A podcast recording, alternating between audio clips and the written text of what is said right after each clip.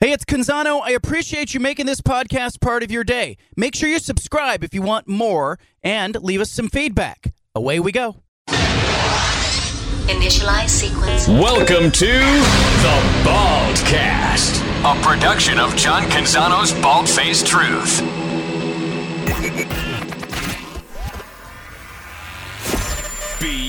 BFFT.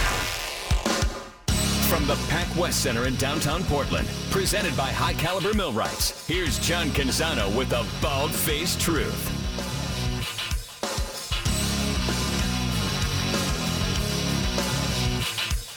I'm not worried about Oregon State football. I know, I know 21 of 22 positions, they're getting it done. And a very important position, quarterback, they're just not. We'll talk about it. I'll tell you why I'm not too worried about him. The Ducks, meanwhile, if you're an Oregon Duck fan, you got to feel pretty good about the midnight statement that they made on Saturday night against Stanford. A traditionally tricky game for Oregon didn't look that tricky at all. Sure, it was sloppy in spots, but there's a lot to like about what Oregon is doing and how they're playing right now. I feel like the last six or seven weeks of the college football season are going to be a wild ride in our state. Meanwhile, around the country, some interesting trends. Five Power Five conference coaches are out of jobs this season. The latest, Paul Chryst at Wisconsin, Karl Dorrell at Colorado. We'll talk about them on today's show. And in fact, I want to start by talking about the coach who didn't get fired. I wrote about him today at johncanzano.com. I was in Salt Lake City over the weekend for that Oregon State-Utah game. I think there's a lot that Utah can teach the rest of college football in certainly the mid-major programs. Boise State, Fresno State, San Diego State, SMU, the wannabe Pac-12 teams, UNLV included. I think there's a lot that Utah could teach them. Uh, I got on the phone this morning with Chris Hill, the former University of Utah athletic director, longtime AD. And I called him up because somebody over the weekend texted me and says, you know, someone ought to buy Chris Hill a beer. Now, I don't even know if Chris Hill drinks. He was the AD at Utah, for crying out loud. But I reached out to Chris Hill because that person was right. And it came from an athletic department administrator at a rival Pac-12 school uh, who reached out to me. And I'll tell you because, you know, you are, uh, membership has its privileges. The rival school was Arizona State. So it came from an administrator at Arizona State who texted me and said, hey, someone should buy Chris Hill a beer. And I was like, what do you mean? And the administrator told me he refused to panic. He didn't panic when Kyle Whittingham, the current coach at Utah, who everybody views as this terrific football coach who's got it all figured out, he went through a dismal stretch in Salt Lake City several years ago. Again, I went into great detail today. If you subscribe to me at johncanzano.com, you already have the column that I wrote, the analysis. You get it in real time. You got it this morning. But I think it's important to talk about because we're watching coaches get fired and we're watching buyouts not matter. Think about this. Paul Chryst at Wisconsin, they'll pay him $16.4 million, and the guy had a winning record at Wisconsin. They just didn't like the way he was winning, or certainly didn't like the way that he was losing a little bit this season, off to a two and three start. But his three losses came against undefeated Ohio State, four and one Washington State, and four and one Illinois. Those aren't horrible losses. He wasn't embarrassing the program, but it was kind of the way that Wisconsin was playing that the new Wisconsin athletic director didn't like, and he was willing to pay a $16.4 million buyout to get rid of Chryst. Now, Karl Dorrell at Colorado owed almost $9 million. He's out of work as well over the weekend, and we'll be talking with Brian Howell of the Boulder Daily Camera. He is going to be on the show to talk about where Colorado is pivoting to. Is it possible that Brian Lindgren, the offensive coordinator at Oregon State, would be a candidate at Colorado? Keep an eye on it. He's got some history with Colorado, certainly. And I know that that is one of the few places that I had always looked at and went, gosh, would Lindgren go there? Has Oregon State had enough success? We'll talk about it later in the show.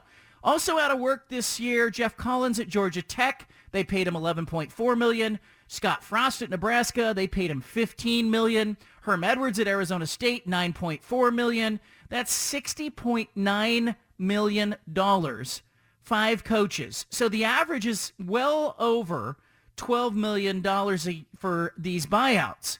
And you're going to hear athletic departments who are going to tell us oh, the pandemic hit. We don't have money. We have to furlough. We have to lay people off. We're not sure if we're going to have enough to do this or do that. Television revenue has soared. High dollar uh, donors are uh, paying some of these buyouts. They're eager to write a check and buy some hope. But if your football team is not winning or isn't just playing a style that you enjoy, the message is fire the coach and don't worry about the buyout. Worry about that later. And I talked about Chryst in particular because he was born in Madison. He played quarterback for the Badgers. He never had a losing season at Wisconsin, and his overall record was pretty damn good. Like, and I was looking at that. He's 67 and 26 at Wisconsin. He's a winner. But they are done with him and moving on. And I think it's really interesting to kind of look around college football and note how impatient these athletic departments are. And also, let's consider a couple of cases. Like people always bring up Rich Brooks at Oregon. He went two and nine, followed by two and nine. A couple years later, he went two and nine again. Then he went two eight and one. Progress. But I think it was really impressive that Oregon at that time, all those years ago, decided to stay with Rich Brooks. They saw him through and it reaped rewards eventually as he figured some things out. Now, the calculus has changed. Chris Hill at, at Utah told me uh, he was being, I think, candid when he said, he said, quote, if the situation were now, maybe I wouldn't have been as patient, end quote. But he also told me that he didn't listen to frustrated boosters and fans who were demanding Kyle Whittingham be fired several years ago. He would tell them, hey, I'm not, not a surgeon. If I go in for a knee replacement, I don't question the surgeon. Basically, don't question me. You don't know what the hell's going on inside the athletic department. But think about Utah. Utah joined the Pac-12 in 2011. They went 8 and 5 in the first season, but they were only 4 and 5 in conference play. They gamed the non-conference schedule a little bit in a way that was very favorable to them so they could pile up some wins and not look embarrassing. They did that in the first few years of participation in the Pac-12. But in Whittingham's second season, he went five and seven. And in his third season, he went five and seven. So if you think about that, that's more than enough to get you fired in most Power Five conference programs that expect to win. But Utah probably at the time, because it had just joined the Pac-12, gave him a little wider berth. In conference play in that two-year span, Utah went 5 and 13. They were bad. There were whispers. There were questions. People were wondering, you know, are they, do they have enough talent? Will Whittingham figure it out?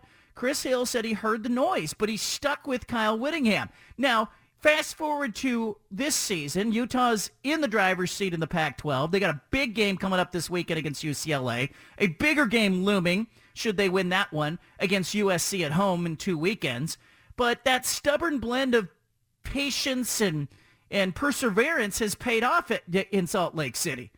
And in Utah's fifth season as a Pac-12 member, it won the South Division, finished 10 and 3, played in the conference title game against Washington. They have now appeared in three of the last four conference championship games. They won the conference outright last season. They went to the Rose Bowl for the first time. Again, I'm not saying that Colorado should have stuck with Karl Dorrell, but it's a message to the rest of us about continuity and impatience.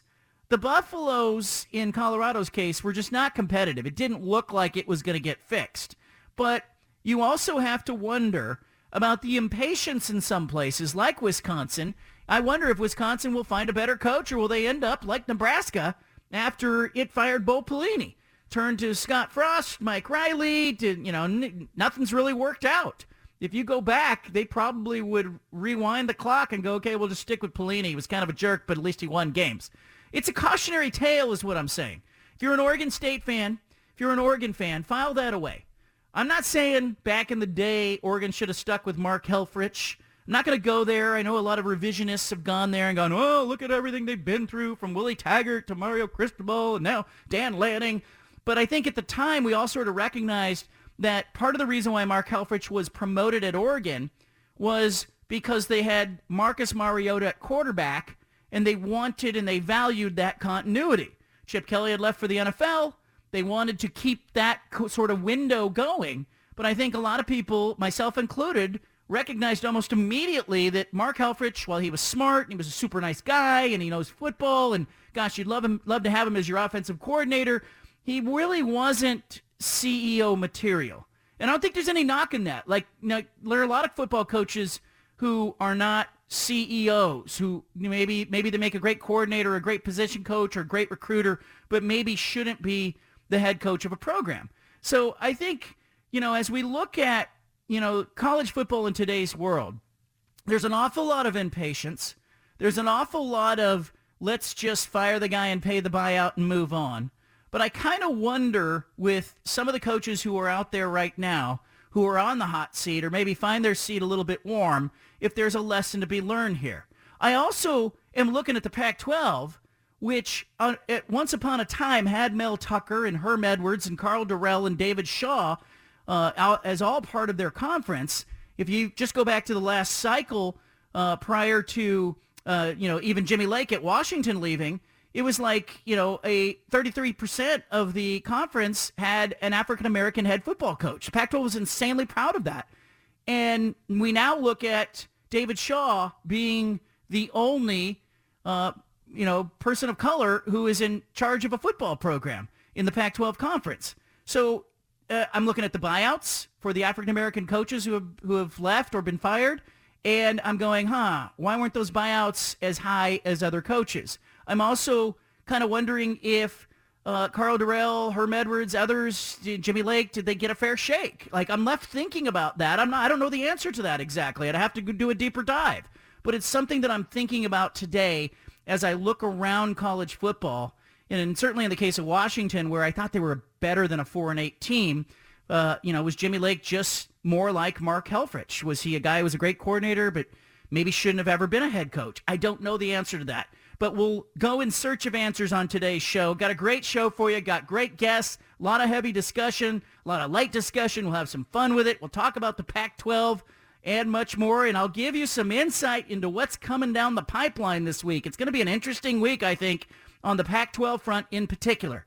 You got the BFT statewide. I want you to leave it here. We got so much more ahead. Back to the Bald Faced Truth with John Canzano on 750 The Game.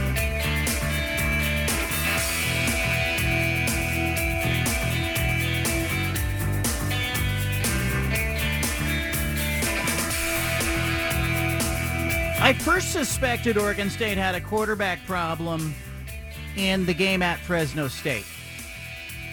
Early in that football game, I went down to the visiting or I guess it was the home radio broadcast booth at Bulldog Stadium in Fresno. And Pat Hill, uh, who I covered years ago and uh, I remain uh, friends with, I guess, at a distance, uh, the, the former Bulldogs coach was uh, sitting in the broadcast booth down there. He's part of the radio crew. And he pointed out to me, I said, what do you see out there? And he says, you know, on third and long, I like Fresno State so much more because they had Jake Haener at quarterback and Oregon State had Chance Nolan.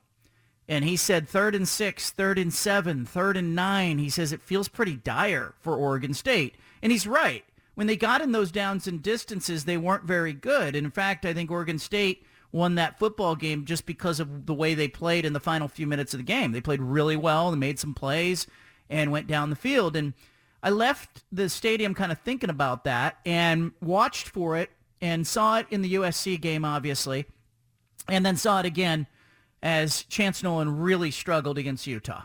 Just struggled to make throws, bad decisions. You can tell his confidence is shot.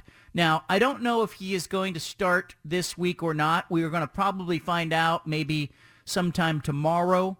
Uh, I'm interested to know if Chance Nolan is practicing. I saw him after the game in Salt Lake City. He was on the ramp as I was walking toward the locker room. He was coming out and he walked past me and he was kind of rolling his neck and he was dressed in his uh, you know sweatsuit and a baseball cap and he was headed to the bus. He was like the first person to leave and head towards the bus. And I thought to myself, I bet he doesn't play next week. I, will bet you they go with uh, Gulbranson at quarterback. And uh, Gulbranson, I thought looked okay in spots. I think he's got a better arm than Chance Nolan. I just don't think he has been in the program and in the system and doesn't know it as well. And obviously is not as experienced as Chance Nolan. But I think Oregon State has a question to answer at quarterback. And Jonathan Smith's got to figure out whether it's the portal or whether it is recruiting somebody. He's got to figure out how to get a better quarterback into the system. I think it's I think it's the biggest sin that, of his program to this point in this era.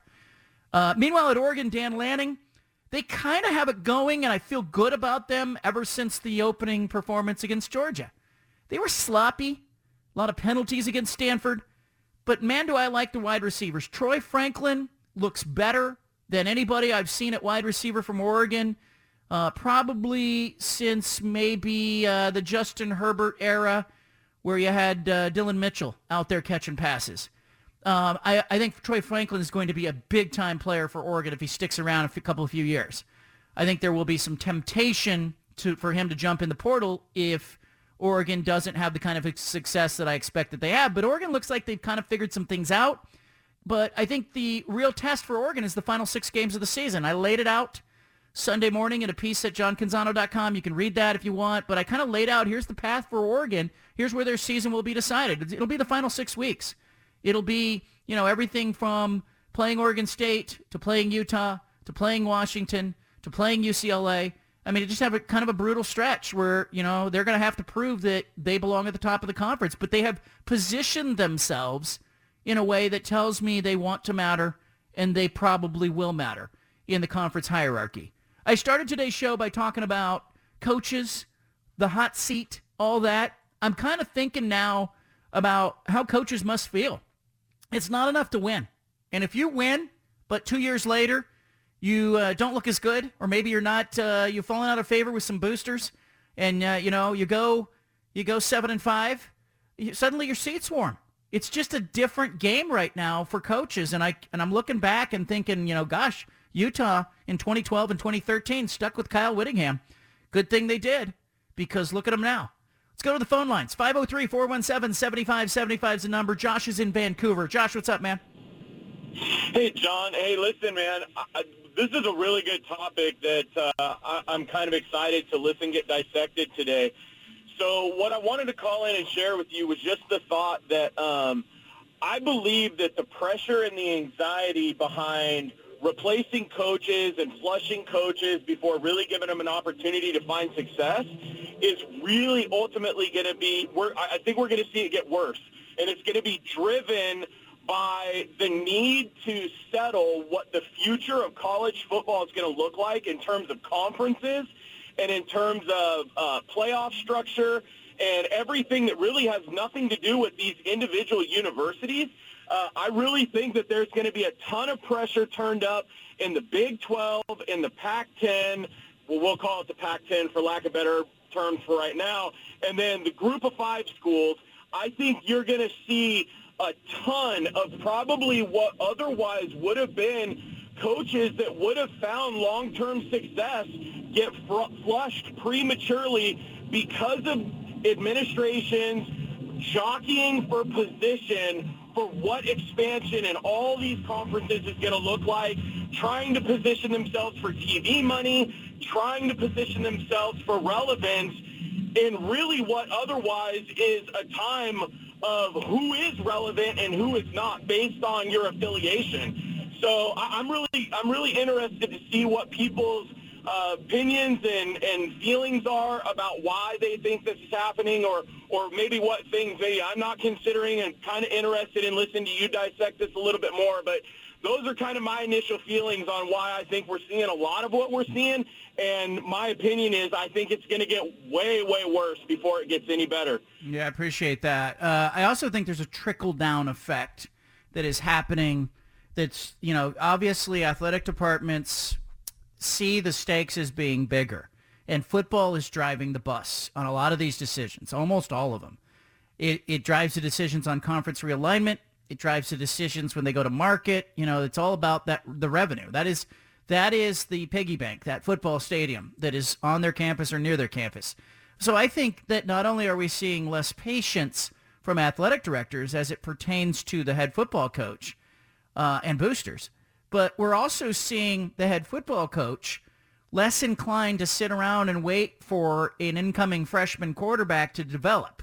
I think the transfer portal has really messed with the calculus. Stanford's a great example of it. I just I spent a lot of time this weekend as I was waiting for that Oregon Stanford game talking to people in college athletics who were telling me like, "Hey, that transfer portal is a bigger issue for David Shaw than people are letting on." Like he's got one transfer that he was able to bring in and Stanford only let the person transfer in because it was a graduate transfer who was seeking a master's degree. Uh, you know, they're playing against Oregon, who's got 20 transfers. They're playing, you know, this week against another school that's got another 20 transfers. Like Jedd Fisch at Arizona had 21 just this last off season. So you know, Arizona State's got 20. So it's it's like everyone in the conference is in a real hurry to get better. And there's no ability, even with Lincoln Riley at USC, there's no ability for him to come in and go, look, it's going to be a slow build. We're going to win six games this year. Nobody's interested in that. So you have to go for it, pedal to the metal. So I think not only are the athletic departments less patient with the head coach, I think you also see the head coach less patient with development of players, uh, less inclined to go out and bring in freshmen when they can go to the portal.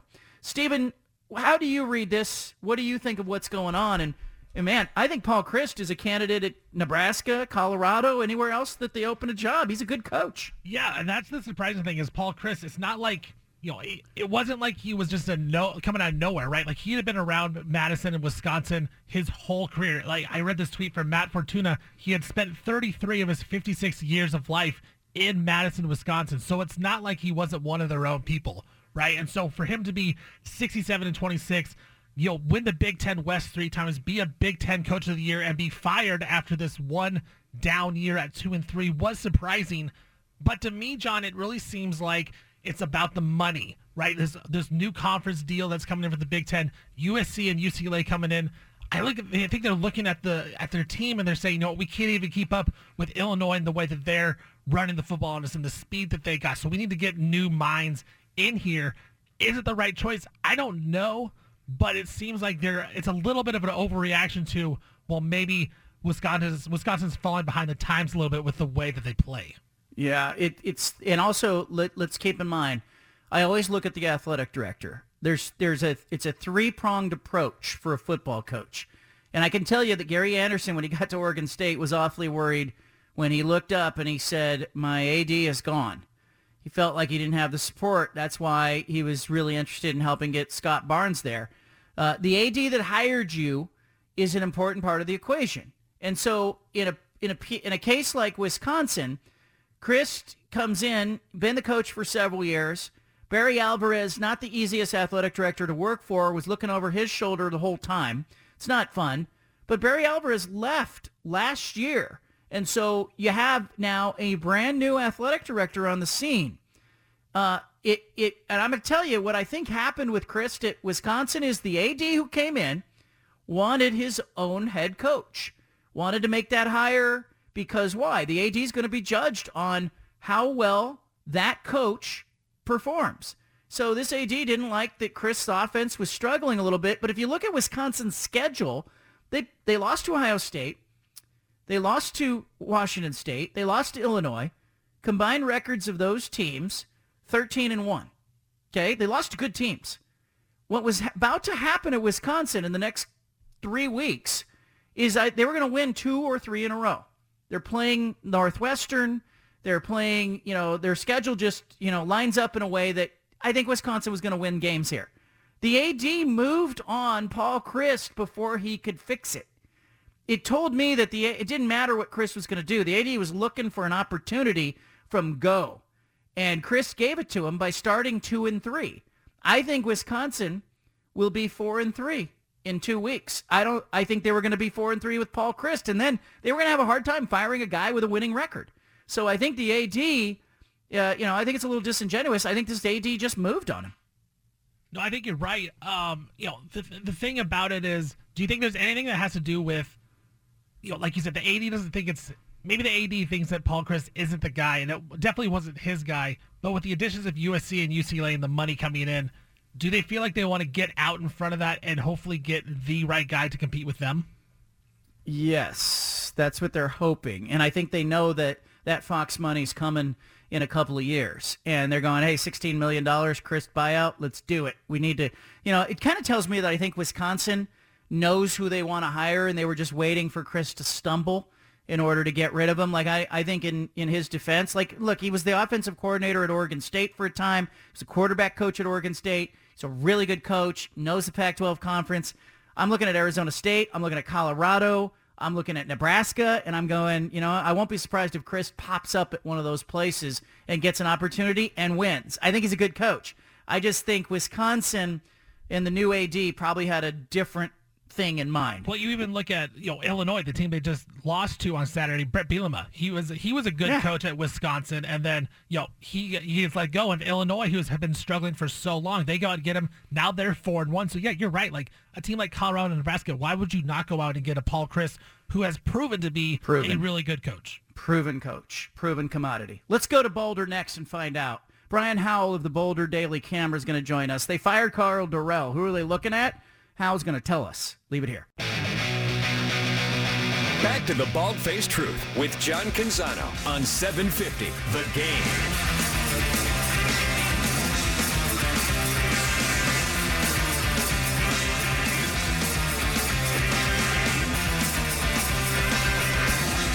Our next guest has his finger on the pulse of Colorado football. Like it or not, Brian Howell's all over it.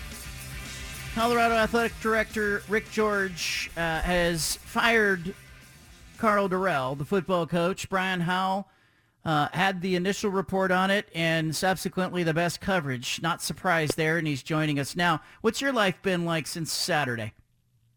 Not a lot of sleep.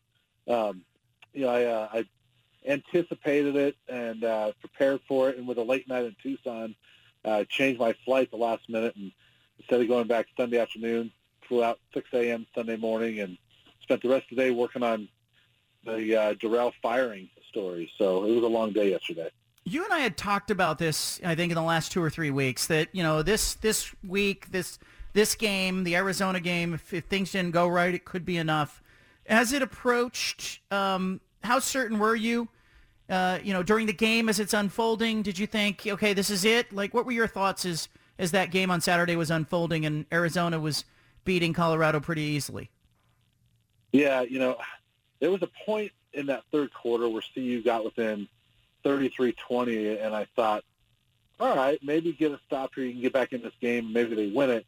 Uh, but just overall, as, as, it was unfolding, and Arizona kept pulling away a little bit, um, I thought this has to be it. I mean, if if they win that game, I think it's tough to let him go with a win. And so because of that, I think overall it was the best thing for CU to lose that game and lose it like they did just so they can move on. Uh, but it did certainly feel like that was the end for Karl um, throughout that night. Brian Howell with us, Boulder Daily Camera. He is the follow when it comes to Colorado football. Dorrell is let go. Rick George, the athletic director, holds a media availability. Um, how did that go? What were your impressions of George uh, as he spoke about parting ways with Dorrell? Yeah, you know, the impressions were that, you know, there's clearly, you know, some pressure on him to make a good hire this time around, but uh, there's also time, you know, and that's something he didn't have last time was, you know, it was such a weird timing with when Karl Dorrell left, uh, or when uh, Mel Tucker left and Dorrell was hired in mid-February. Uh, and there was a 10-day window there and the the candidate pool was much smaller at that point in time. Now he's got two months, and the Canada pool is as big as it can be. He's got two months to make this decision. He's got to get it right. And so that was kind of the impression from Rick was that he knows there's pressure and they've got to get it done. He owned it that he's the one that uh, hired Karl Dorrell and that uh, they've got to get somebody better this time around. Yeah, let's talk about that because often when you see a coaching change, there's a course correction you know, Herm Edwards, NFL guy, you know, older guy at Arizona State. We uh, we expect Arizona State will go young, recruiter, somebody who's been in the college game. What's the correction from Karl Dorrell in Colorado's mind? Yeah, you know, Karl Dorrell, one of the big criticisms of, of him, and, and one of my criticisms of him, was that um, very low key and not a high energy guy publicly. Um, he's a guy that didn't sell the program Uh, he was not interested in doing that. Um, he just wanted to coach football, and he's not a guy that was going to be at the basketball games and you know, you know getting students fired up and things like that. Um, and yesterday when Rick George talked, um, he was asked, "Do you have a profile of what you want?" He said, "Well, not really, but as I said, I want somebody that's high energy, a strong motivator, and a very good leader." And the high energy stuck out to me because that was not Karl Dorrell. And so if you, the course correction could be probably that high energy type of guy, that, that, that person that's going to generate excitement for the program, which is what Karl Dorrell didn't do. Yeah, I, I look at that and I go, okay, you know, do you do you need to have previous head coaching experience, or does a guy like Brian Lindgren at at Oregon State, the offensive coordinator, does he even have a shot in a, in a thing like this, or do you think it's going to be more like experienced sitting head coaches who have some proof of performance? Yeah, it's hard to know what, what Rick George is thinking on that, but for me, I think you need a head coach. I think Colorado's been down long enough that I think you need to go with somebody that's proven that they can win as a head coach and they can do this job as a head coach. Um, I think, I just think that it's too. I mean, all all hirings are risky, you know that, but I think it's too risky for CU to hire somebody that has never done it. And and so for me, I think they have to get someone that's been a head coach. Is there a chance they reach into their past? Is there somebody who's been there before who has had some success that you would consider as a candidate, or uh, or do they go for a fresh face, somebody that uh, can elevate them immediately? Yeah, as a head coach, there's not, but um, you know, there's a couple guys that the one name that gets thrown around all the time is Eric Bieniemy, and the only name, the only reason his name gets attached to CU is because he's the all-time leading rusher and he's a Buffs legend. But um, you know, when I look at him, he has not been in the college game at all since he was fired as CU's offensive coordinator after the 2012 season, after what was a disastrous two-year run. Um, I don't think he's a good fit here, but you know, CU talked to him the last time around, so we'll see. The other one that's interesting with CU ties is Ryan Walters, the uh, uh, defensive coordinator at Illinois. Uh, they're leading the country right now in scoring defense. He played safety for the Buffs, um, you know, a couple decades ago, and is a rising star. Not two decades ago, but it was a little while ago. Um, but he's a rising star in coaching, and he's a guy that uh, you know they can look at. But he's one that doesn't have head coaching experience. But that's a rising star in coaching that could fit that profile right now, you know, you'll see coaching changes and you'll see some teams rally, some disintegrate. What happens to this Colorado team? Yeah, it's interesting because all along they've said how galvanized they are, how close they are as a team. And based on the older players that I've gotten to know over the last few years, you know, I think they're going to rally together. I think they'll bond through this. Um, I think that they like their coaches. Um, I think they liked Karl as well, but um, I think this team bonds. Um, whether that shows up on the field, I don't know, but I think this team comes together a little bit over the last seven weeks and and uh, does all they can to try to win. Yeah, we're talking again to Brian Howell, the, the Boulder Daily Camera. Uh, Colorado coming off a loss against Arizona, 43-20. They don't play again until they host Cal. Uh, the bye week it gives them maybe a chance to regroup and come together. Uh, I'm I'm a little concerned about the lack of personnel, lack of talent. But what what do you know about the interim coach and and uh, and what happens next? Yeah, I mean Mike Sanford obviously has been a, a long time offensive coordinator with some mixed results. Um, he's been good at spots. He's been uh, you know not so good at spots. And you know I looked at his career when he first got hired here and I didn't like some of the trends as far as quarterback numbers seemed to go down a little bit uh, during his time there. But you know, he, he is an offensive mind and, and a guy that um, you know he, he turned over OC duties as he got uh, named interim yesterday, and so Clay Patterson will be the OC so that Mike can focus on being the head coach. And um, you know, he's a guy that um, I think is he's a high energy guy, uh, kind of like Rick George said, uh, but he's a good leader. Um, I think he can kind of get this team rallied a little bit. And I think one interesting thing to watch is, you know, they also fired the defensive coordinator, Chris Wilson. So they've got two new coordinators for the rest of the season. I'll be interested to see how those units change with different um, leadership there. You know, now that you don't have the Karl Dorrell influence on offense, what does that look like? Now that you don't have Chris Wilson's influence on defense. What does that look like? And is it dramatic changes? Is it enough changes to fix this? I don't know. It was interesting to me because I saw a piece that you wrote about Tad Boyle or uh, the Buff Zone had it, you know, and you guys were writing about the basketball coach at Colorado, and he made this comment that surprised me. He said that he didn't really know Karl Dorrell. He never got to know him. Is that common at Colorado that the coaching staffs don't kind of cross over? They don't see each other. They don't support each other that way. You know, not really. Um, and you know, and he, there was a comment in that story. I didn't write it; my colleague did. But you know, Tad said uh, it's always kind of been that way with football coaches. But I remember he was uh, he was fairly close to Mike MacIntyre when Mike was here. Uh, I just think that's Karl Dorrell. I mean, um, I didn't get to know Karl. I didn't feel like I knew Karl that well at the mm-hmm. time that he left, and I, I've probably interviewed him 150 times in the time he was there. And I made a comment after last or last winter uh, to Rick George. I said, "Yeah, I, I don't really know. If, I, I can't get a gauge yet on how Karl feels about me." And Rick jokingly said to me, "I can't get a gauge on how he feels about me." So, mm. you know, I, I just think that's Karl, That he was just a, a low key guy that went about his business and he stuck to himself. Yeah, I felt that way on media day. I, I spoke with him on media day, and I thought, gosh, he's a really nice guy, but um, his energy is is just not.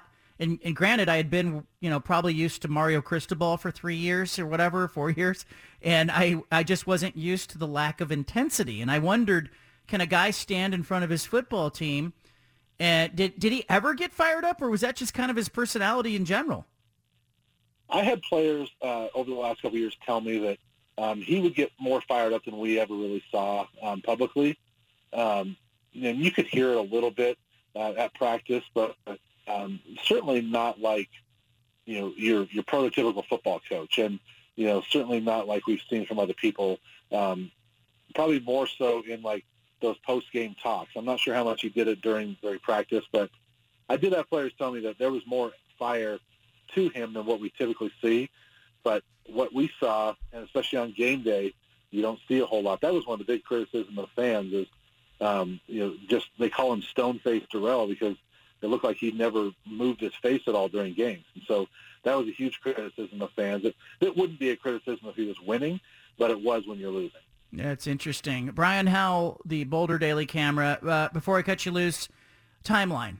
Do you expect that Colorado could make a hire sooner later, or do they take their time like some programs tend to do, even if they get a head start? I think they're going to take their time. And, uh, you know, Rick George mentioned, hey, just a word of warning, this is not going to happen anytime soon. Um, and he actually sent a letter out to fans that um, I get as well. And uh, it said he doesn't anticipate naming someone until after the season. And, you know, that season finale is November 26th against Utah. I would imagine that he's going to have somebody already picked out and ready to go, and maybe it's November 27th, but um, I wouldn't anticipate anything before that finale against Utah. Brian, keep us posted, man. Uh, great follow on Twitter. Thank you for joining us. You bet. Anytime. All right. There's Brian Howell of the Boulder Daily Camera. If you want to follow him, at Brian Howell 33. Really good follow.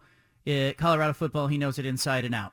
Coming up, our big splash. And at 4 o'clock, Punch It Audio. Plus, uh, I'm going to let it rip on the Pac-12 conference. We'll talk about the latest woes of the Timbers and Thorns organization. Very disappointed in them. All of that still ahead. You've got the home of the truth. Back to the bald-faced truth with John Canzano on 750 The Game.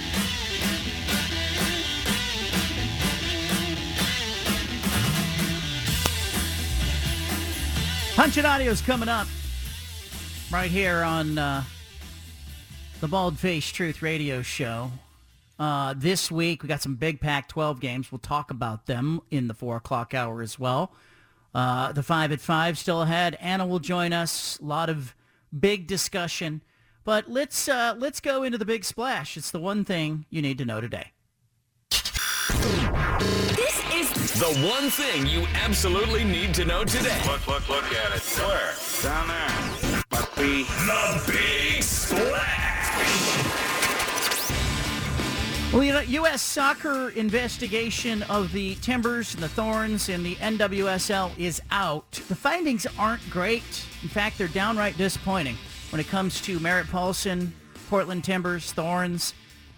The findings included that Merritt Paulson knew of abusive behavior from former coach Paul Riley and that GM Gavin Wilkinson blamed one of the players for putting Riley in a bad position.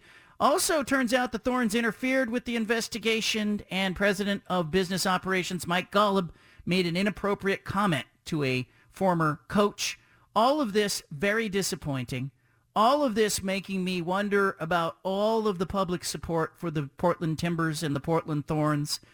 Uh, fans obviously determined to spotlight the front office's mishandling of some serious allegations, domestic violence, sex abuse demanding accountability. If you are a fan of the Timbers or Thorns, you have to be disappointed.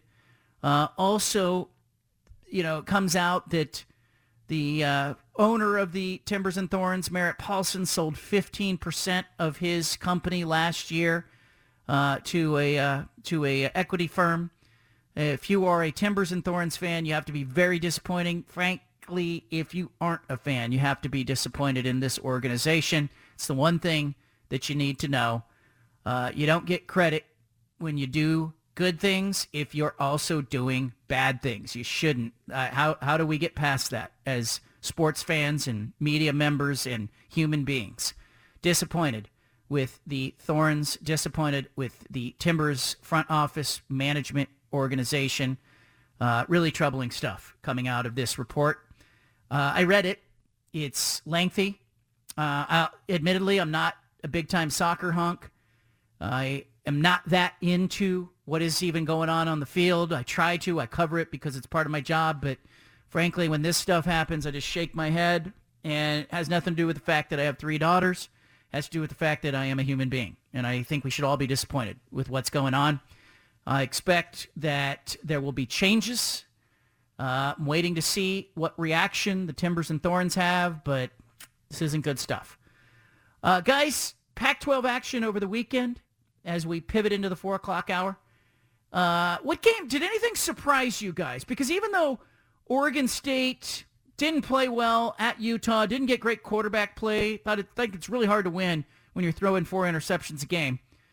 Even though they lost that game, I wasn't surprised by the outcome.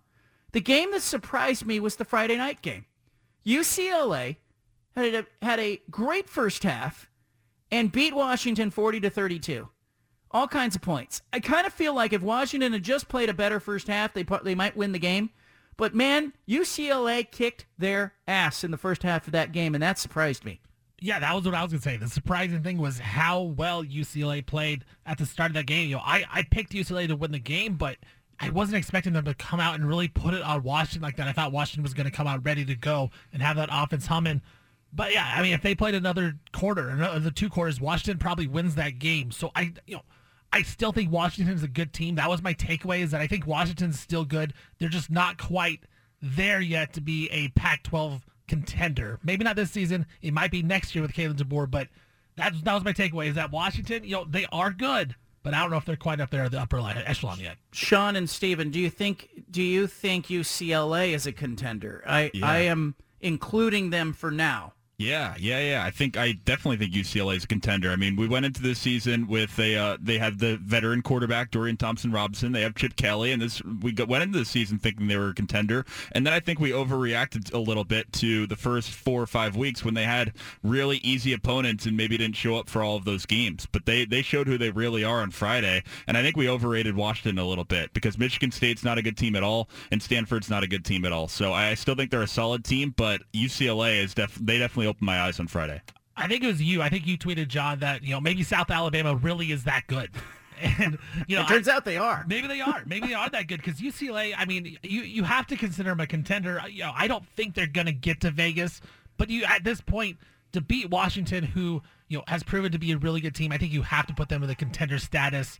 Uh, you know, being undefeated in the Pac-12 as well. I think you uh, you have to we have to be cautious of the Friday night games uh, because I think they sometimes are outliers. Like you know, the road team on a Friday night playing uh, in the Pac-12 historically, those teams have not fared well. And and I think if you really don't want to get ahead of yourself, you look at this and you go, okay, maybe maybe UCLA is good enough, but let's not go too far. Maybe you know, maybe I'm I'm going to say maybe because I'm I'm hesitant to go all the way. Am I being unfair?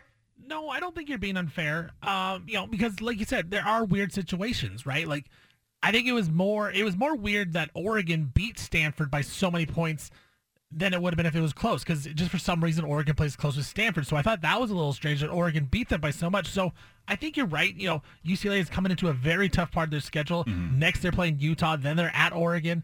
Um, so I think it's really going to decide these next two weeks if they're contenders for sure. But for right now, I think you cautiously, optimistically put them in the contender status. Yeah, no, I think I I think it's it's fair to not to pump the brakes a little bit on UCLA. They do have a very tough schedule coming up, like Steven mentioned. But for me, last week I said USC versus Washington. I'm now taking Washington out of my championship game prediction and not putting UCLA in there. But I definitely think they're more of a contender to me. Yeah, I I, uh, I think with Washington, it, disappointing performance. Uh, you know, in the first half in particular, I just felt like if they had been about seven points better in the first half on the defensive side of the ball, offensive side of the ball, it's a it's a different outcome. But I still would have left that game with concerns about them. Uh, you know, they give up 40 to UCLA. UCLA looked terrific. And again, let's go back to this quarterback play in the Pac-12 conference. Like you've got Dorian Thompson Robinson. You have a fifth year starter at quarterback. It's unheard of. It's never before happened. Huge advantage for Chip Kelly. They've got a puncher's chance to get into Vegas. BFFT. From the Pac West Center in downtown Portland, presented by High Caliber Millwrights, here's John Canzano with the bald-faced truth. Oh, we have the great Mike Leach with some marriage advice coming up coming up this segment. Oh yeah, he gave some marriage advice after Mississippi State's big win. You'll hear that plus everything else that we have scoured planet Earth and found. It's all part of Punch It Audio. On uh, by the way, they're saying we're having a heat wave. You guys consider this a heat wave? No, I don't think it's a heat wave. It's just hotter than usual. Yeah, it's abnormally hot for October. I don't know. I don't. I just. I heard. I. the headline is heat wave, but I'm like heat wave to me. It's got to be uncomfortably warm to say it's a heat wave I'm wearing a sweatshirt right now. in the middle of a heat wave. Yeah, exactly. It shows like- that it's not a heat wave. It's like 78, 79 degrees. Maybe it'll hit 80 today. I don't know. I think they need to have a better definition because I'm with you. When I think heat wave, I'm thinking I'm just sweating profusely no matter what I'm doing. Just sitting here. I'm thinking first world problems. Look at us in Yeah. the Pacific Northwest. It's 79. Oh, it's a heat wave. We're all going to complain when it rains again, so. we need to go. Yeah, I don't. I I think we need a moratorium on that. Like I heard that in the summer, people were complaining, going, "Oh, it's so warm," and I go, "Yeah, but you know, when it rains, you're gonna be craving this." Like you, could, I think you should only be allowed to complain about one thing. Right. I You totally either, agree. yeah, we, I, and I'm saying we all get one thing, but it either has to be you complain that it rains too much and it's cold and dreary in the winter, or you complain when it gets hot in the summer that you really long for that Pacific Northwest, you know, uh, cool weather. Can we agree on that? I agree because the other option is you can only be excited when it's like one temperature. That's like what San Diego, like so you have to li- go live there. So I agree. I've chosen rain to complain about. I will not complain about the sun or the hot. I'm with you. I'm with you, Sean. Which what's your gonna what's your complaint gonna be? I don't know. I feel like I can't back off from the fact that all summer I was complaining about the heat. I'm looking forward to putting on a winter coat. So I'm opposite go. of you So guys. you're- you're I'm getting kind of sick of the complaints sun. I'm a, you know, I'm an armpit sweater. Uh, Oh. So like I, you know, maybe TMI, but like, you know, I wear a gray shirt in the summer, and like my day is, it, you know, I kind of have to hide. See, I can take my shirt off really fast, so I enjoy the heat. Yeah. Do you do you uh do you put that on your Tinder profile? Armpit sweater sweater. no, no. Good. I, yeah, I hide that. I'm thinking it's going to be a bad thing. Hey, by, by the way, guys, did you did you hear Mike Leach? Did you guys catch Mike Leach? The gift that keeps on giving. He he was leaving the field after Mississippi State. Uh, had a big win over the weekend, and the uh, SEC network uh, sideline host, uh, sideline reporter is apparently engaged to get married. And she asked him a question. Did you guys see this? I did. I thought it was very interesting that he had like a marriage take on holst like a holstered up, ready to go. Yeah. Like right after the game, they just win, and it's like, oh, I got this marriage take. I need to get out. Like he knew it was coming almost. Like it's insane that he just has that on the go. I think he has a take on everything, and I think if you get if you can if you can. All right, I'm going to play this before we get into punch it audio because I don't want a bunch of sound underneath it. So, but I, I think if you listen to him, he's thinking about what his take's going to be as he's stalling and putting her off, and he's asking her questions about uh, kind of what uh, she foresees. I know you have strong thoughts on weddings. Um, I'm in the middle of planning one right now. Do you have any advice for me? Who are you marrying? His name is Trevor. Okay, yeah, well, I'll have to you set up a meeting and I'll talk to him. Um, okay, so uh, where's Trevor from? He's from Florida. What does Trevor do for a living? He works in sports as well, covers football. He does what? He covers football as well. Really? Well, I don't know. We'll keep a close eye on it, but whatever you and Trevor decide, I would kind of keep it on the down low, which you failed to do that. Trevor was probably planning to, but you didn't.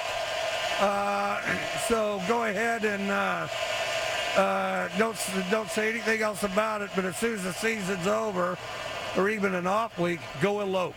Trust me on that. Go elope. Because uh, basically every female in the family is going to terrorize you guys until it's over. Once it's over, I mean, they'll be upset for a few days, but it'll be over. And then, you know, you cruise away, uh, along, have a happy marriage, have a happy life. I'll pass along the message. Thanks, Coach. Congrats Okay. on the win. Trevor, unless he's crazy, is totally on my side. And trust me on this. if Trevor doesn't uh, uh, have the sense to do that, tell him to call me because I mean he needs to do. Tre- I, t- I told all my kids I'll give you ten thousand dollars extra if you elope. So far they haven't done it, but I would too. I'll have him call you for sure. There it is, Mike Leach. Is he right? Should should they elope? Well, no, I don't think so. I don't think he's right. I, I don't know. I don't have a hard take on it. But my question is like, do you call him? Do you do you uh, you know if you're that lady, do you get Mike Leach's number and No. you give it to Trevor? No, it's good TV though. Oh. I- I- by I the think- way, yeah, I, I- I, I think elo- I, I agree. Uh, you know, eloping is a good idea for some, but you know, like I'm trying to think for my marriage and my wedding, like there'd be no way that I could be able to pull it off or talk that into my wife. So I, no, I think he's I think he's wrong. Anna and I kind of, we didn't elope, but we kind of did something along those lines because we were, when we were planning the wedding, we were looking around and we were going, you know what, it, this is going to be a big party for like 300 people. Uh, and the comment was made, we could just go to Hawaii and we could pay everybody's way if we only took our immediate family members. And so then we decided to do that. And so we just paid, we paid like 25 people's ways to Hawaii and it ended up being cheaper than a big wedding. That's not a bad idea, yeah. Because my brother just got married, and uh, you know he's complained a lot still about how much it's cost. So uh, Yeah. yeah. And, and in the end, look, I, I feel the same way as Mike Leach. I have three daughters. Uh, I will throw that out there to them too. Like, hey, it's like a down payment on a house. Yeah, literally, if you're talking about putting on a wedding, I would much rather have you have a house. But go try to convince your little girl who has dreamed of her wedding uh, that you're going to do that and that that would be a better idea. Good luck with that. But Mike Leach with some marital advice to go along with the battle axe takes that he has and everything else. That leads us into Punch It Audio. Best sound all around. We interrupt this broadcast with a special announcement from the Bald Face Truth Headquarters. Hey, we're all about truth, justice, and the American way here, okay? Which is why we've spanned the globe and pulled the top audio cuts of the day. You're going to hear little snippets of sound. Hey, it's time for Punch It Audio. Presented by First Call Heating and Cooling. Well, Oregon took it to Stanford on Saturday night at Autzen Stadium in a game that ended around midnight. The Roosters were crowing, but before that, Bo Nix, he went for an 80-yard touchdown run, not a pass, a run. Punch it. I gave him a really hard time last week. We threw the throwback to Bo on the um, you know play at Washington State, and I said, "Man, I really didn't expect you to go down like that." So I've been kind of jabbing him for a long time here. I'm, I didn't realize you were you know the sliding quarterback type and uh, or jump on the ground guy. So that run was fun. We got over there. He was sucking wind on the sideline, so he was running hard. He let up a little bit at the end, and you know their defender came in there uh, aggressive um, at the end with an opportunity to punch it out. But I'm I'm proud of the way he finished there. might have to do just a little bit extra conditioning for 80-yard runs. Bo Nix ran for 141. He's using his feet now. I thought he hurt Stanford. It adds a dimension to Oregon's offense when he runs with the football like that. I thought it was a statement game against a program, Stanford program, that's really struggling. And what I mean by that is, you know, Oregon put up 515 yards of offense. They won for the fourth straight time. Um, you know, it wasn't a moment of truth game for Oregon. That's coming. There's six weeks of that coming. You know, they have Arizona next week on the road, then a bye. Then the final six regular season games for Oregon, it's UCLA at home, at Cal, at Colorado, Washington at home, Utah at home, at Oregon State. It's going to be a little bit of a gauntlet. I think between a UCLA program that has emerged a little bit, going to Cal where Justin Wilcox has been tough over the years, playing Washington, playing Utah, playing Oregon State in succession, uh, I think that is uh, going to be a huge test for Oregon. But, you know, Bo Nix, he's the star of the show right now. As he goes, the Ducks go. Meanwhile, Oregon State, they had some nice moments in their game, including Silas Bolden on a nice TD run on a reverse. Punch it. All right, double handoff. Ran this play last week, running it nicely. It's Bolden. He's running it to the house. Silas Bolden. Boom, he took it to the house. Oregon State tied that game 7-7 in Salt Lake City against Utah. But it was Clark Phillips III who picked up an interception for every Roman numeral in his name who really was the star on Saturday. Punch it. Deshaun Fenwick alongside. Extra coming. Beavers pick it up, and that's a pick six. Clark Phillips twice in a quarter. Boom. Stop throwing at that guy. He's an All-American. Clark Phillips was good. The Beavers didn't get great quarterback play for the second straight week. They had four interceptions. We'll know more later this week. I don't know if Chance Nolan is going to play this week as Oregon State travels to Stanford. Keep an eye on it. We'll have more this week. Rick George, the Colorado AD, he fired Karl Dorrell. Then he had a news conference and talked about it. Here's the AD at Colorado explaining why it had to be done. Punch it. You know, when, when we did this a few years ago, uh, we had a couple weeks. And, and I think when we hired Karl, um, it was two weeks before the season. And, you know, the timing of doing that after signing day in February is really challenging. Um, but no excuse. Uh, we hired uh, Karl for the right reasons. Uh, we uh, fully intended him to bring this program back. He started off really well, and you know we've just um, not been uh, where we should be in the last year and a half. So, um, you know, having two months, and, and I will tell you, and I want to make sure everybody understands this, is that we're not going to hire somebody in the next couple days. This is going to take time. We're going to be very thorough. We're going to be very uh, intentional about looking at the right group of coaches, and when we make that decision, um, uh, it's going to be um, a decision that's in the best interest of, of Colorado football, and, and we're confident um, that we'll have a lot of people that'll be very interested in this job. In the coming weeks, I'll give you some ideas about where I think Arizona, or excuse me, Colorado's going to go. But I can tell you what kind of coach they're going to hire. They're going to hire somebody who's who's been a head coach somewhere before. They're going to hire somebody who's worked in college football, probably primarily in college football. Karl Dorrell had been in the NFL. They're going to hire somebody who knows the portal, who knows the western part of the United States. I think there are some candidates out there, and I think, in fact, the guy that Wisconsin just fired, Paul Chryst, could become a candidate. He knows the Pac-12. He's worked in the Pac-12, knows the western part of the United States, has worked in college football. He's been a head coach. He's been successful. Fits the mold.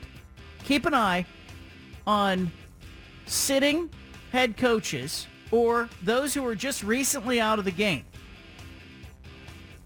Finally, J.J. Watt got emotional at the post-game news conference. He had a heart issue. Ended up in the hospital on Thursday. Played on Sunday in Arizona's win over the Cleveland Browns. After the game, he got a little misty. Said it had been an emotional week. Here's J.J. Watt. Punch it. I'm looking at ultrasounds of our baby boy, and uh, they're all extremely happy. And then, yes, Thursday we were looking at ultrasound of my heart. Um, it was it was very tough. It's, it's been It's been a week. It's been a week, but uh, happy to be here. Happy to. Uh,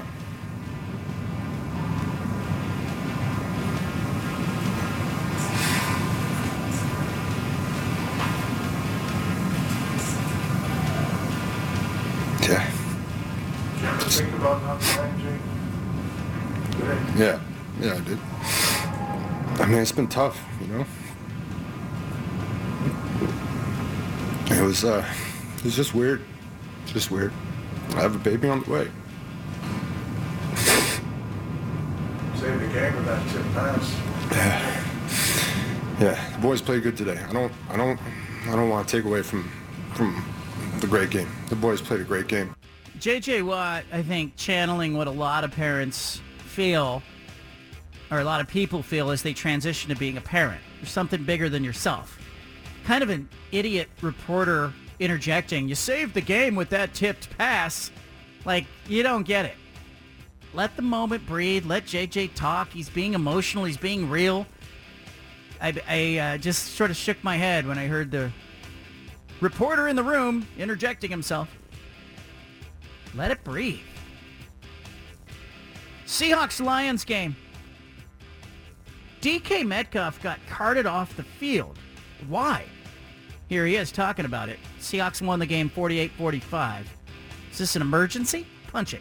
Put a scare in everybody when you got carted off the field there. Nobody uh, did that. Was that, was that just, uh, just Yeah, I mean, I was hurting.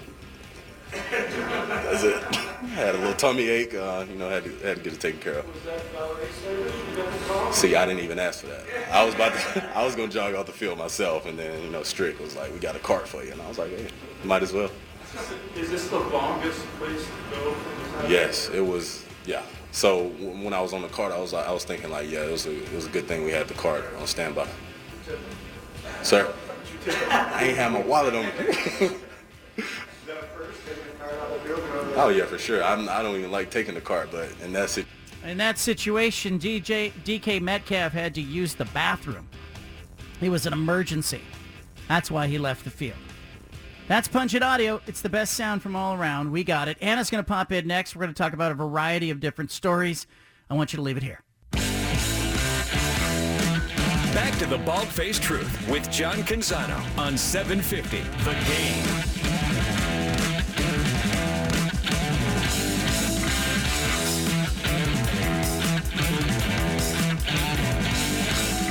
I realized I should have saved the Mike Leach wedding advice clip for Anna's segment. She's in the studio now. I want to play it for anybody who listened again. Uh, Mike Leach giving some wedding advice to the sideline reporter who uh, was working Mississippi State's game for the SEC network over the weekend. And I really do enjoy so, a coach who's not afraid to get out of his lane. I know you have strong thoughts on weddings. Um, I'm in the middle of planning one right now. Do you have You any are? advice for me? Who are you marrying? His name is Trevor. Okay, yeah, well, I'll have to you set up a meeting and I'll talk to him. Um, okay, so uh, where's Trevor from? He's from Florida. What does Trevor do for a living? He works in sports as well, covers football. He does what? He covers football as well. Really? Well, I don't know. We'll keep a close eye on it, but whatever you and Trevor decide, I would kind of keep it on the down low, which you failed to do that. Trevor was probably planning to, but you didn't. Uh, so go ahead and uh, uh, don't don't say anything else about it. But as soon as the season's over, or even an off week, go elope. Trust me on that. Go elope.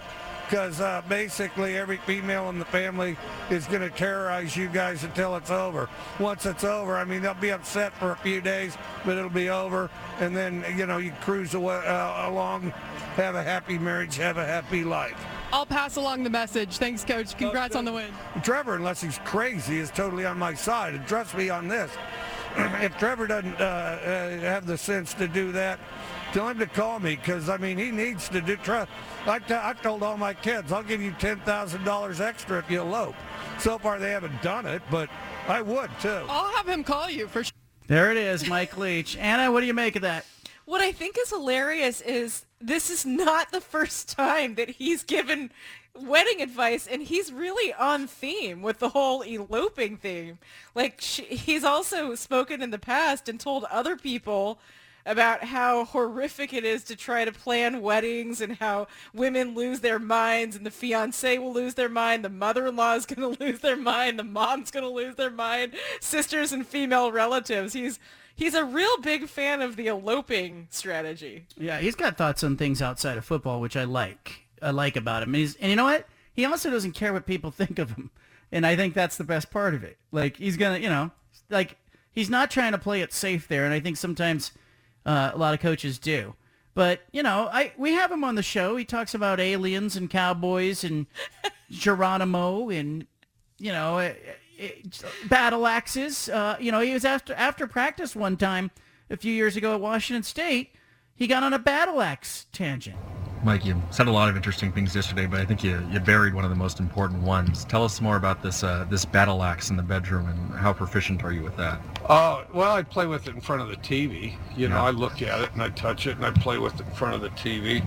Uh, and I, I and I haven't done this. I mean to uh, to read up on it. It's called a bearded axe. And what a what a what a bearded axe uh, is is uh,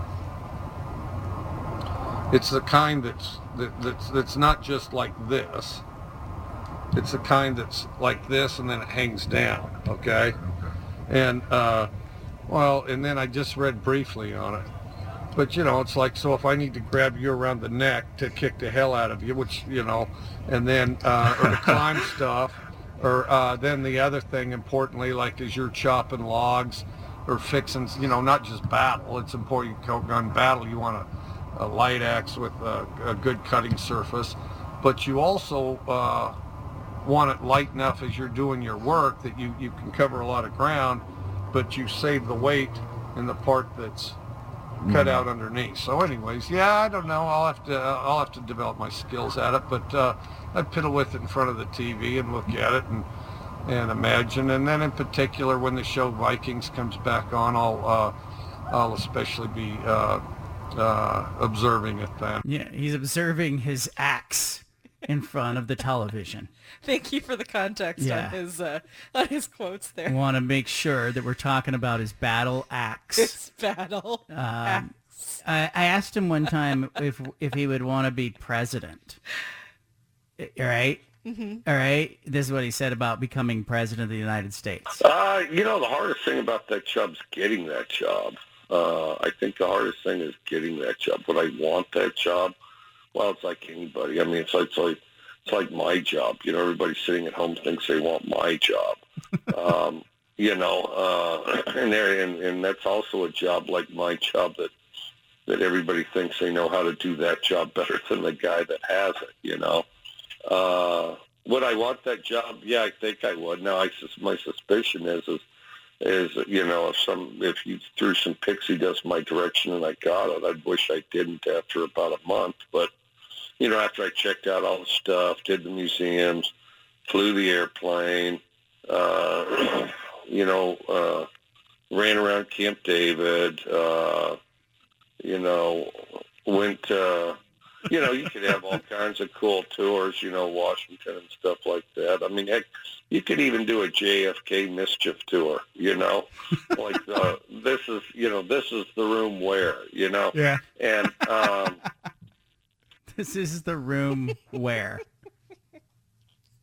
Happy birthday, Mr. President. Um, He's a riot. yeah. So do you think someday when he retires from coaching that he will make a foray into broadcasting? No, I don't No? think so. He'll just be done? It's interesting. Consult? What? I, I, dirty little secret. Okay, I, I'm going to tell a secret that I've never told before on air here. Okay, should we get quiet? Well, I don't know, but keep it between us. And if you're listening out there, you're allowed to tell one other person. Okay. Okay. When Willie Taggart got the job at Oregon as the head football coach, Yeah. Mike Leach really wanted it. Oh. He was at Washington State. He, I think, had kind of hit the ceiling in Pullman, had done everything he could possibly do, and he wanted to get in on that search. I had a conversation with him. I think now he wouldn't mind me sharing it, where he asked me kind of where Oregon was going with that hire, and I at some point in the conversation I said, "Do you want this job?" And he had had great success, had had a little run of success against Oregon. And I think the mindset of him, and I think he, he said this out and out, like, you know, he had, at one point he beat Oregon like six times in a row. And he said, imagine what I could do with their guys. uh, meaning I didn't have the talent. I just outcoached them. But there was a, there was a feeling at Oregon that Mike Leach didn't quite have the polish of the coaches they were looking for. That you couldn't put him in front of the boosters. You couldn't, you know, that he would occasionally say something that would embarrass you. I think, you know, there and he's not the first coach to be that way. I think when whenever a program makes a hire, they have to hire somebody they're comfortable with that they can put in front of their boosters. They feel like sort of envelops the identity of the university. Yeah. And he fit it at Washington State, and he fits it Mich- at Mississippi State. Mhm. It's it's he would have fit at Oregon State, for example, but USC, Washington, Oregon probably doesn't have that polish. I think in in Chinese culture, you have a term for it that is kind of like you have.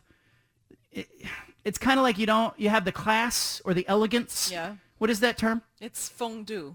Explain what that means to the listeners. Uh, it's basically like um, it's the idea that you can take like a, a million dollar outfit and put it on somebody, but if you put it on the wrong person, it won't look like a million dollar outfit. Yeah. And but if you put it on the right person, you it, or the idea that you could take a five dollar outfit and put it on the right person and and, it looks it'll a look million like bucks. a million. yes, we all know that. Yes. We, but it's kind of like a.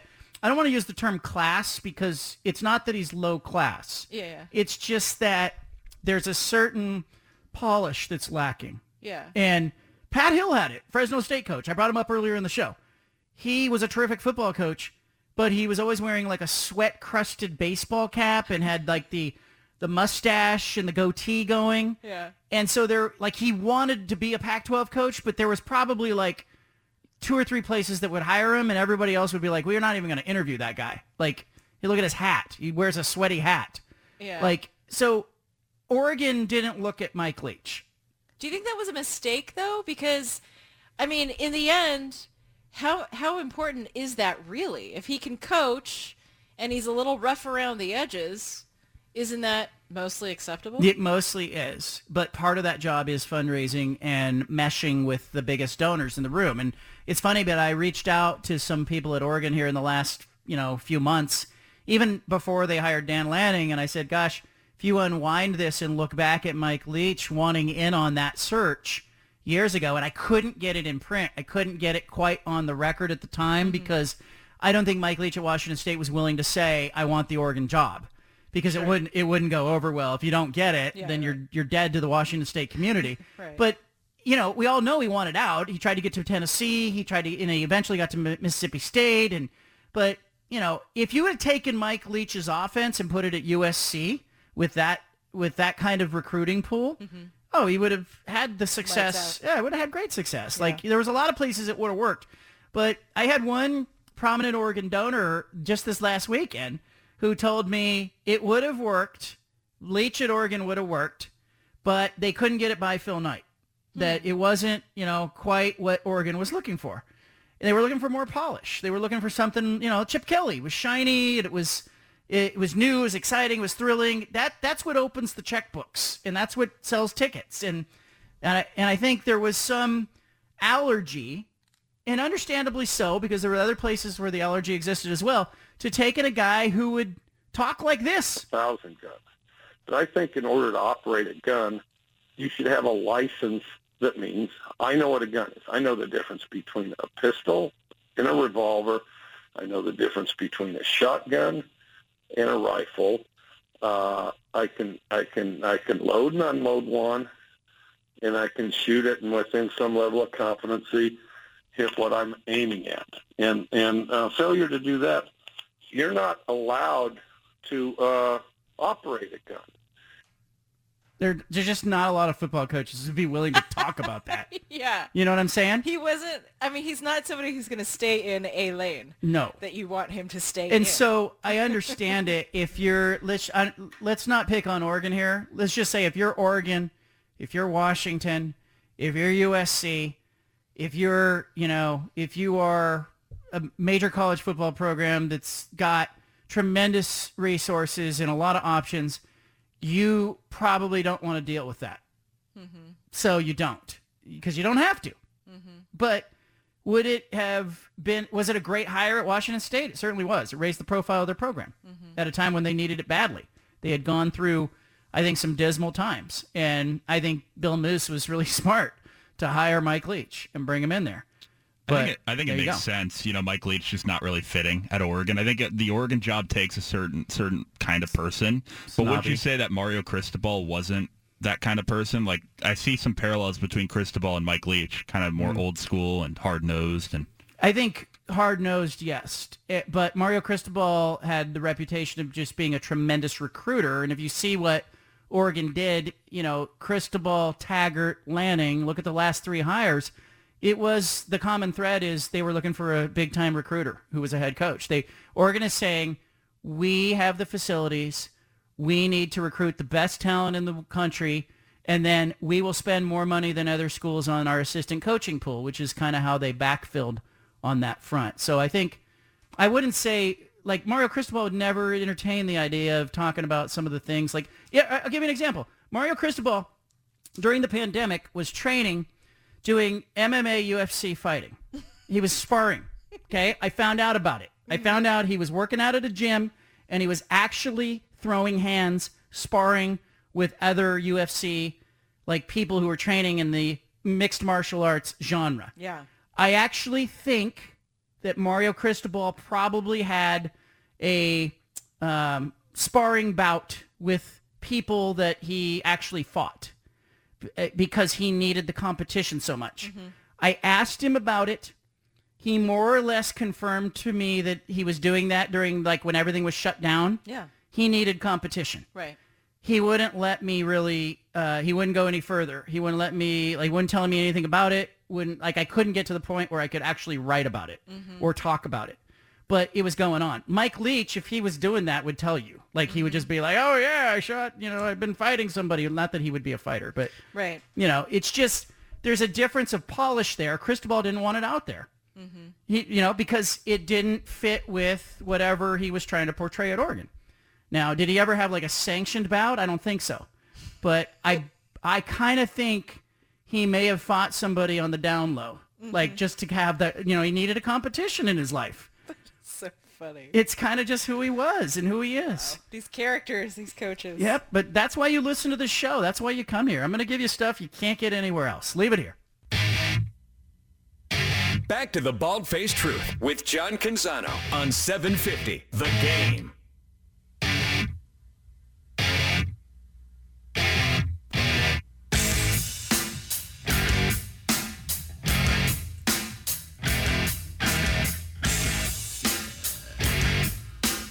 I'm all kinds of fired up about the remainder of the of the Pac-12 football season. Couple of uh, news items to get to. Uh, Tony La Russa has stepped down as the White Sox manager. He cited health concerns.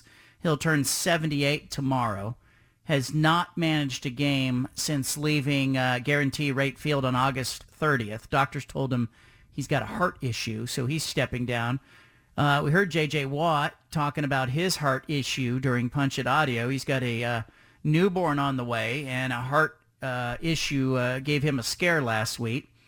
Uh, meanwhile, the Miami Dolphins are uh, declaring Tua uh, Tagovailoa out for the Week 5 game against the New York Jets. He is in concussion protocol, according to Mike McDaniel. And you also have um, continued questions from the NFL Players Association. They are reviewing the NFL's concussion protocol. The NFL and the NFLPA say that uh, they are committed to seeing that through, his evaluation and whatnot. Um, so that is uh, uh, on the minds of a lot of people in the NFL. And uh, uh, a report out today as U.S. soccer investigation went public, they found systemic abuse and misconduct uh, in the league, including the Portland Timbers, Portland Thorns organization.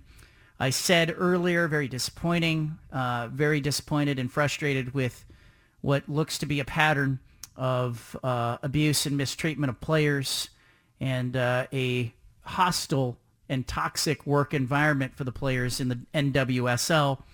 Uh, I'm just, I'm totally floored that like half the coaches in the league are now gone uh, for one reason or another. But um, certainly the Timbers and the Thorns have questions to answer and really disappointed with those organizations. Such a sense or a source of pride, that Thorns organization and uh, management and ownership uh, completely face planting and dropping the ball. So those stories are out there. Uh, I want to talk a little bit about uh, this phishing scandal. Anna, I got to know what you think about this. Uh, I saw this video. A lot of other people saw this video on social media, but there was a uh, cheating scandal in one of these walleye fishing tournaments. This was on Lake Erie last week. Uh, the tournament director for the Lake Erie Walleye Trail uh, cut open the winning catch on Friday because they, you know how they determine the winner in a walleye contest? Uh, I had no idea. They No, weigh- I really should know this. They weigh the fish. Yeah. Okay, so Yeah. the biggest fish, uh-huh. heaviest fish win. Okay. Okay. Well, what do you think happened? Uh oh no! Did was there stuff inside? Lead weights Oh come on! and prepared fish fillets were inside the winning catch. Five walleye on Friday. The winning anglers, uh, Jacob Runyan, Chase Cominsky, were immediately disqualified. Um, they actually had to leave the tournament for their own safety because other competitors were screaming expletives at them and starting to mobilize around them. It was like a bunch of angry It was like a Fisher mob. guys. It was a mob. bunch of angry camouflaged ball cap wearing Oh, heading over to the local Cabela's after the tournament guys were starting to gather around these honks. They're now saying that the prosecutor's office in Cleveland may have charges in this case. Criminal charges. Criminal charges. It's fraud. It's a cheating Oh. scramble. Should this be a criminal issue, Anna? Well, I don't. Yeah, could be. I mean, thousands of dollars in prize money, I'm sure, Yep. for this competition. So yeah, I, I'm all right with it going that route. But also, really, like, who cheats this way in a fishing competition? And uh, like, I, I, I, there's so much more that I want to know. Like.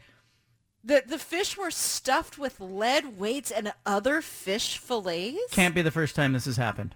So they must have opened them, stuffed them, resealed them. Well, there, were, yeah, and then brought him in like we just caught him, weigh him, we win. I watched the whole damn video. Yeah. Okay, the whole video shows them kind of like, hey, announcing the winners. Yeah. And then they were gonna pose with for pictures and hold them up. Yeah. But there was some question because you know veteran fishermen will look at a fish and they they approximately know what that fish should weigh. Right. You know, Right. So how did they even think they could get away with this? Like this fish just had a really big dinner prior to getting caught That's another on element. line. Feels like if there's a competition like this and there's thousands of dollars on the line, it should be proctored Yeah. a little more closely. Yeah, the tournament director told WOIO TV in Ohio that he cut the fish open because they appeared heavier than the typical walleye. And they found problems, lead weights and uh, other materials in there.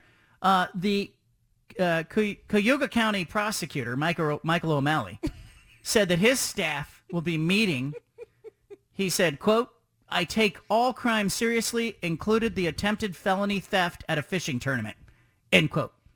They're going after these guys. They're going to throw the book at these fishermen. Well, uh, but you know what it leads you to believe? Like this is not the first time. It's like a drunk Yeah. driver. You know, when a drunk driver gets caught, that is not the first time that person is driven drunk. They're going to make a deal out of it just like every parent makes a deal out of something that goes wrong, that Yeah. they go like the two parents. Like sometimes Anna, I hope our kids aren't listening. Like we may huddle on an listen. issue, Mhm. and we may go, you know what? Uh, I I'm not really that mad, but we really need to throw the book at him right now. We need to send a message. so I kind of feel like the prosecutor in, you know, Cuyahoga County, Ohio, has more important things to do, but is saying, I don't ever want to have to deal with this again. so let's send a message here. I kind of think the fishing world will police itself.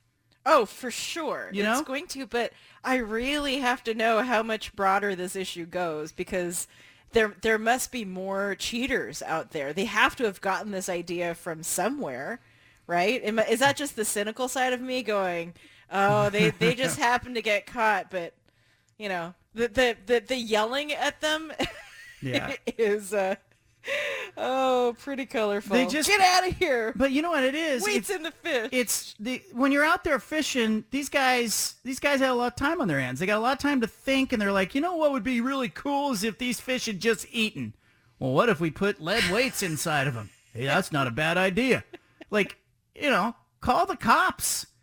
You know, the, but I, I really do think like the prosecutor's offices across the country have more important things to do than to get into sports things that should be just, you know, because like, look, nobody is, nobody's going to suggest criminal charges for an NFL team that breaks the rules. yeah. We leave it to the officials in the NFL to handle that. Right. I kind of feel like Major League Baseball.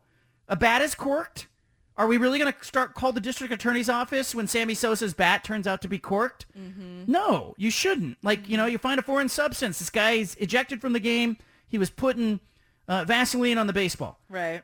You, that should be a sport matter, not a prosecution matter. It's not an assault. Mm-hmm. So you don't think No. this? But what about the laws? It's like theft by swindling or fraud. You know. But we can't do. We can't apply that to sports. yeah. Yeah, like you know, we can't go to Barry Bonds and go, "Hey, you used the cream in the clear. You're going to jail in Mm-hmm. a baseball game." No, he just should be. He should have been banned, and you know, he was using it. Yeah. So the answer here is lifetime ban.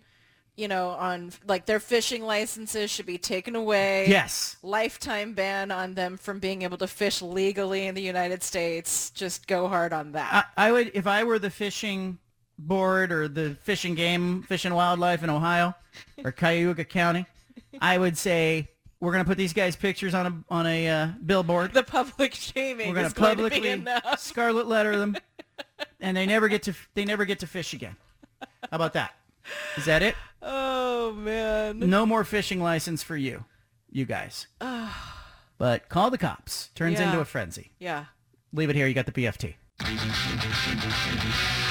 You've got the home of the truth. Back to the bald faced truth with John Canzano on 750 The Game.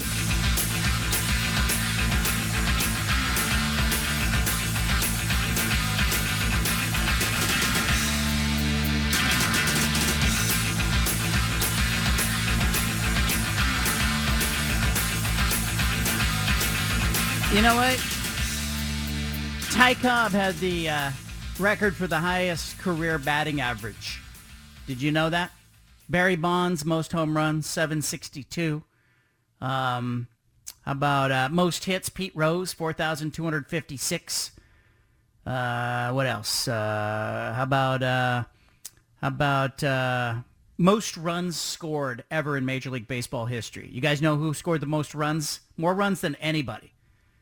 It is Um, modern era player. No idea. Rickey Henderson, I guess. Yeah, you got Hey. it. Rickey Henderson, 2,295. Uh, Cy Young, pitching wins, 511. Most no-hitters, Nolan Ryan had seven. But I can tell you that I know these things, but I have asked my wife no fewer than four times today. Our six-year-old has some kind of extracurricular activity. Anna, you've told me over and over Yeah. Yeah. what it is, Yeah. what time it is, Yeah. where it is. Mm-hmm. I can't for the life of me no understand why I can't remember. It's just, it's okay. It's okay. It- It's just like dealing with somebody with a traumatic brain injury. It's, I'm used to it. I, I don't. Why is it that that kind of like? It's not that it's not important to me, Yeah. but I know several times today I've said to you, our six-year-old's name is Sojourner. Yeah. We call her Soji. I know that. But Congratulations. I have said to you, Winning. somebody has a practice or something today. Someone. What is it? And I don't know if it's soccer or boxing. Yeah. Again, sign of the times. Uh-huh. These kids are so involved. They're over involved. Too many activities. Too much going on. But uh, I can't soapbox remember what it is that it's she's like doing. it's like when you're uh, going to get gas. You know, uh, you're going to fill up your car, unless you have like a fancy electric car or something. But uh, and the person asks you repeatedly, like, unleaded, unleaded, fill it, fill it, unleaded. Yeah. And it's like the minute you tell them, they have forgotten. Same Yeah, thing when Subway. you go to Subway. Subway, yeah. And it's like wheat. what kind of bread? Yeah. What kind of cheese? Wheat, not toasted. Yeah. Yeah. that thing. But they know? say to you, they'll go, "What kind of bread?" And then you'll tell them, and they turn around, and they go, "What kind of bread?" Yes. I'm gonna come to your defense, John, because uh, I know I have to pick up my kids after the show, and it's I don't know why, but uh, my wife is gone for some reason. But I know I have to do that. She- I'm sure she's told me. You don't know why. I don't. I don't know what she's He doing. I, doesn't know know I, have to- why. I just don't have to pick up the kids. It's all. But you have the important part. You're pick. You're picking up the kids. Yeah. Yeah. Don't My- forget the kids. I have the important part. She's got an activity. I tell you, during the last commercial break, I turned to Anna, and I said, "What activity does she have?" Yeah. And she looked at me, and I go, "I know. I've asked you at least twice today." Yeah. And you've answered, Uh-huh. and I, it doesn't register. Yeah. I don't know why. The best part of this is, Stephen, does your family have some kind of master calendar that you're all connected to electronically via that little device in your hand called a phone? Uh, you know, it should be, but we don't. Like, I don't connect to my calendar phone, and my wife has yelled at me about it. Yeah. Okay. Well, there you go. So- Anna has Yeah. also because the answer is right as his fin- uh, right at his fingertips. So, but it's okay. Like there's such thing as mom brain. Like you know, I excuse my friends all the time for having mom brain, but I I firmly believe there's also a thing called dad brain. So it, it goes both ways. Yeah, it's I, okay. I got the kid to preschool today for his first day, and I'm going to pick up the kids. I- I'm on top of it. Yeah. Good for you. Yeah, Thank you. you're ahead of Well game. done. Thank you. Thank you. I like that. Uh, just remember, you need Setting the bar real high. you need to pick up your kid later. Okay. Yeah, can someone text me? You have the that part of it down. Whenever I figure out what is going on later tonight, I will text you after that. But but uh, our kid is uh, our our kid is doing boxing, Yeah. and uh, she's gonna go and uh, mix it up. She likes that. Uh, yeah. Maybe she'll fight Mario Cristobal someday. Maybe. You know? Or maybe one of the Cristobal kids. Oh yeah.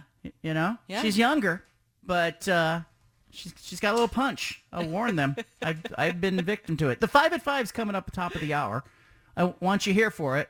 Five biggest stories going on anywhere in sports. We're going to share them next. I appreciate that you're here.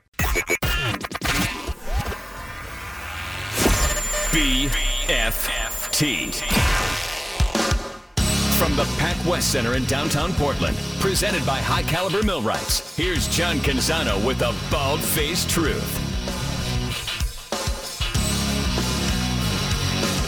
You're listening on 750 the game in Portland or Southern Washington. You'll get Monday Night Football coming up at about 5:15. But first, the 5 at 5. The five at five. NWSL had a problem, had a systemic problem. A U.S. soccer investigation into the women's soccer game found systemic abuse and misconduct. They interviewed more than 200 people, and they cast a disparaging eye, especially on the Portland Thorns and Portland Timbers front office. Investigation found allegations of sexual harassment and coercion. Former Portland Thorns coach Paul Riley at the center of it. Merritt Paulson and his management team, Mike Golub, the president of business for the Timbers and Thorns, all under fire for comments made and the general atmosphere, toxic atmosphere inside the front office and ownership group. Gavin Wilkinson, general manager, also implicated in those reports. It's very disappointing. It's discouraging. It's frustrating. Shaking my head at the Timbers and the Thorns today, as a lot of you are. Number two, Anna, go. Also shaking my head, LeGarrette Blount throwing punches. What? things I never thought I would say again. But this time at a youth football game where he was coaching. So he was involved in a fight. This was on Saturday in Arizona. He was coaching at a 12 and under game. Some team called the Gators against the Chandler Elite Bears.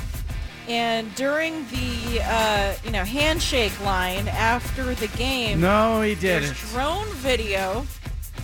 He appeared to take exception to something that someone said to him. This is like deja vu all over again.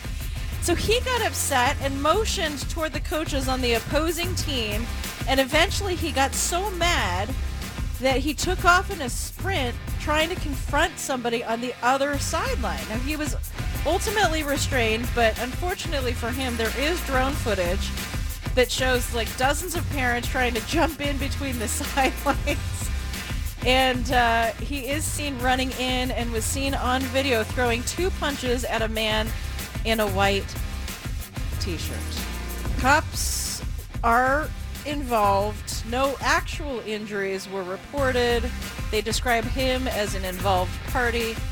Of course, the context here is the punch back in 2009 when he famously punched Boise State defensive lineman Byron Hout after a game when he was playing for the Ducks.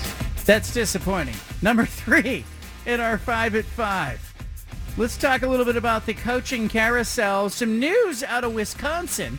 Paul Chryst, the coach that Wisconsin fired yesterday, his record 67 wins and 26 losses, has come to a settlement with Wisconsin. This just out just a bit ago. They originally owed him $16.4 million, scheduled to be paid out over several years. Wisconsin has now agreed to pay Chryst an $11 million lump sum due to him before the end of this football season. It appears that Chryst is taking the lump sum on his Powerball winnings and probably going to move on and coach again. That's part of the settlement because a lot of times these coaching contracts include offsets. If you go to work for someone else, uh, then you basically go to work for free. Well, Paul Chryst is going to get $11 million, not 16.4, but he'll be eligible to coach again next season and collect another paycheck. Number four, Anna, go. the counting is the hardest part. Yes. Uh, for the second straight week, Major League Baseball, Yes Network, and ESPN decided to cut into college football broadcasts and split the screen to see, No. wait for it, Aaron Judge at the plate trying to hit his 62nd home run of the season. Now, this was slightly better because the timing of him failing to send a ball over the fence didn't happen during it did the way that it did last time.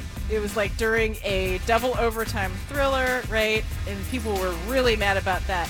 But people are still annoyed because they're saying if we wanted to see that, we would have changed the channel for ourselves to go watch that. Why are you forcing us to watch this? You're damn right. I have a remote control. I don't need you to change the channel for me. Network. Finally, number five in our five at five. The stakes will be lower, but it's still a Rams Niner games. Third meeting between these teams this calendar year. NFC West rivals will meet tonight in Monday Night Football. But that's not the news in this one. The news for me is the fact that the honorary captain for the San Francisco 49ers will be former Oregon Duck great and Pro Football Hall of Famer Dave Wilcox. Yes, the dad of Justin Wilcox and Josh Wilcox, Justin the coach of the Cal Bears. Josh and Justin both played at Oregon like their dad did. Wilcox is Dave Wilcox, the elder Wilcox, is 80 now. He'll be the honorary captain. Keep an eye on him tonight. Coin toss, ceremony during the game in Santa Clara. Rams visiting the Niners.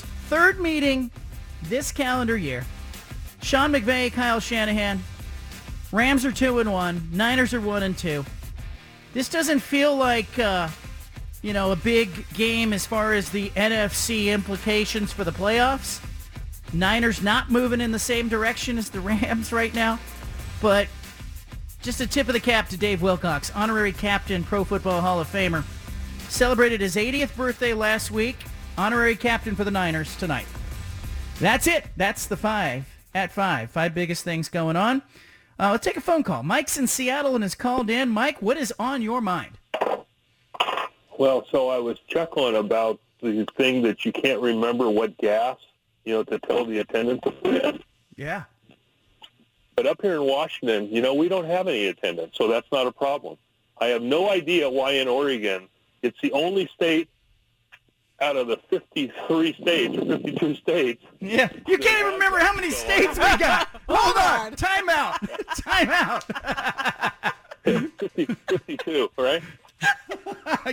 you get out of here, Mike. I don't get it.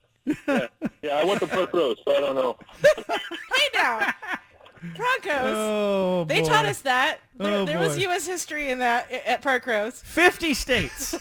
There's 50 states. I googled it just to be sure. Oh no! I just wanted to make sure. I just thought, well, wait a minute, maybe I missed something. Maybe they added two. You Googled. Well, I'm Googled. I wanted to make sure that Mike in Seattle wasn't like. Did, was there breaking news I missed last week? Did we add uh, like Guam as a state? You know, did did Puerto Rico and Guam get included? Well, what it's- happened? It's always been 50, but then they always make it so complicated with the District of Columbia thing, you know? Like That Washington, too. D.C. Like, is it And 50 or is it territories. 51? Did Yeah. Canada enter the transfer portal and come down to the United States? We just eh, yeah, we added Canada and we added Mexico. I'm just here to Rounded. report that John's Google search term was states in the country. That's what he put in. Well, I wanted to make sure Yeah. I wasn't about to say, "Oh, you idiot! There's only 50 states," Uh. and then find out like there was some news last week. That's the it research you get on this show. That's right. You come here, folks. Yeah. It's very educational. What kind of bread Yeah. do you want? Yeah. yeah. But by the way, doesn't New Jersey still have gas attendants? Like, it's not just Oregon, right? Like, New Jersey and Oregon are the two holdouts, unless I missed some kind of news about New Jersey. It. I think that that gas station attendant, it's there to create a job, right? That's that's the reason. I don't. I don't really know. It's not that we're lazy. I'm not going to pretend to know the answer. All right. Whatever the case, we're back tomorrow with another great show. If you're listening on 750 The Game, stay tuned for Monday Night Football. Tomorrow on the program, big guests. We'll get some answers. Uh, Oregon State, who will play quarterback? How's Oregon feeling about their game? We'll look forward as a big Pac-12 schedule this week.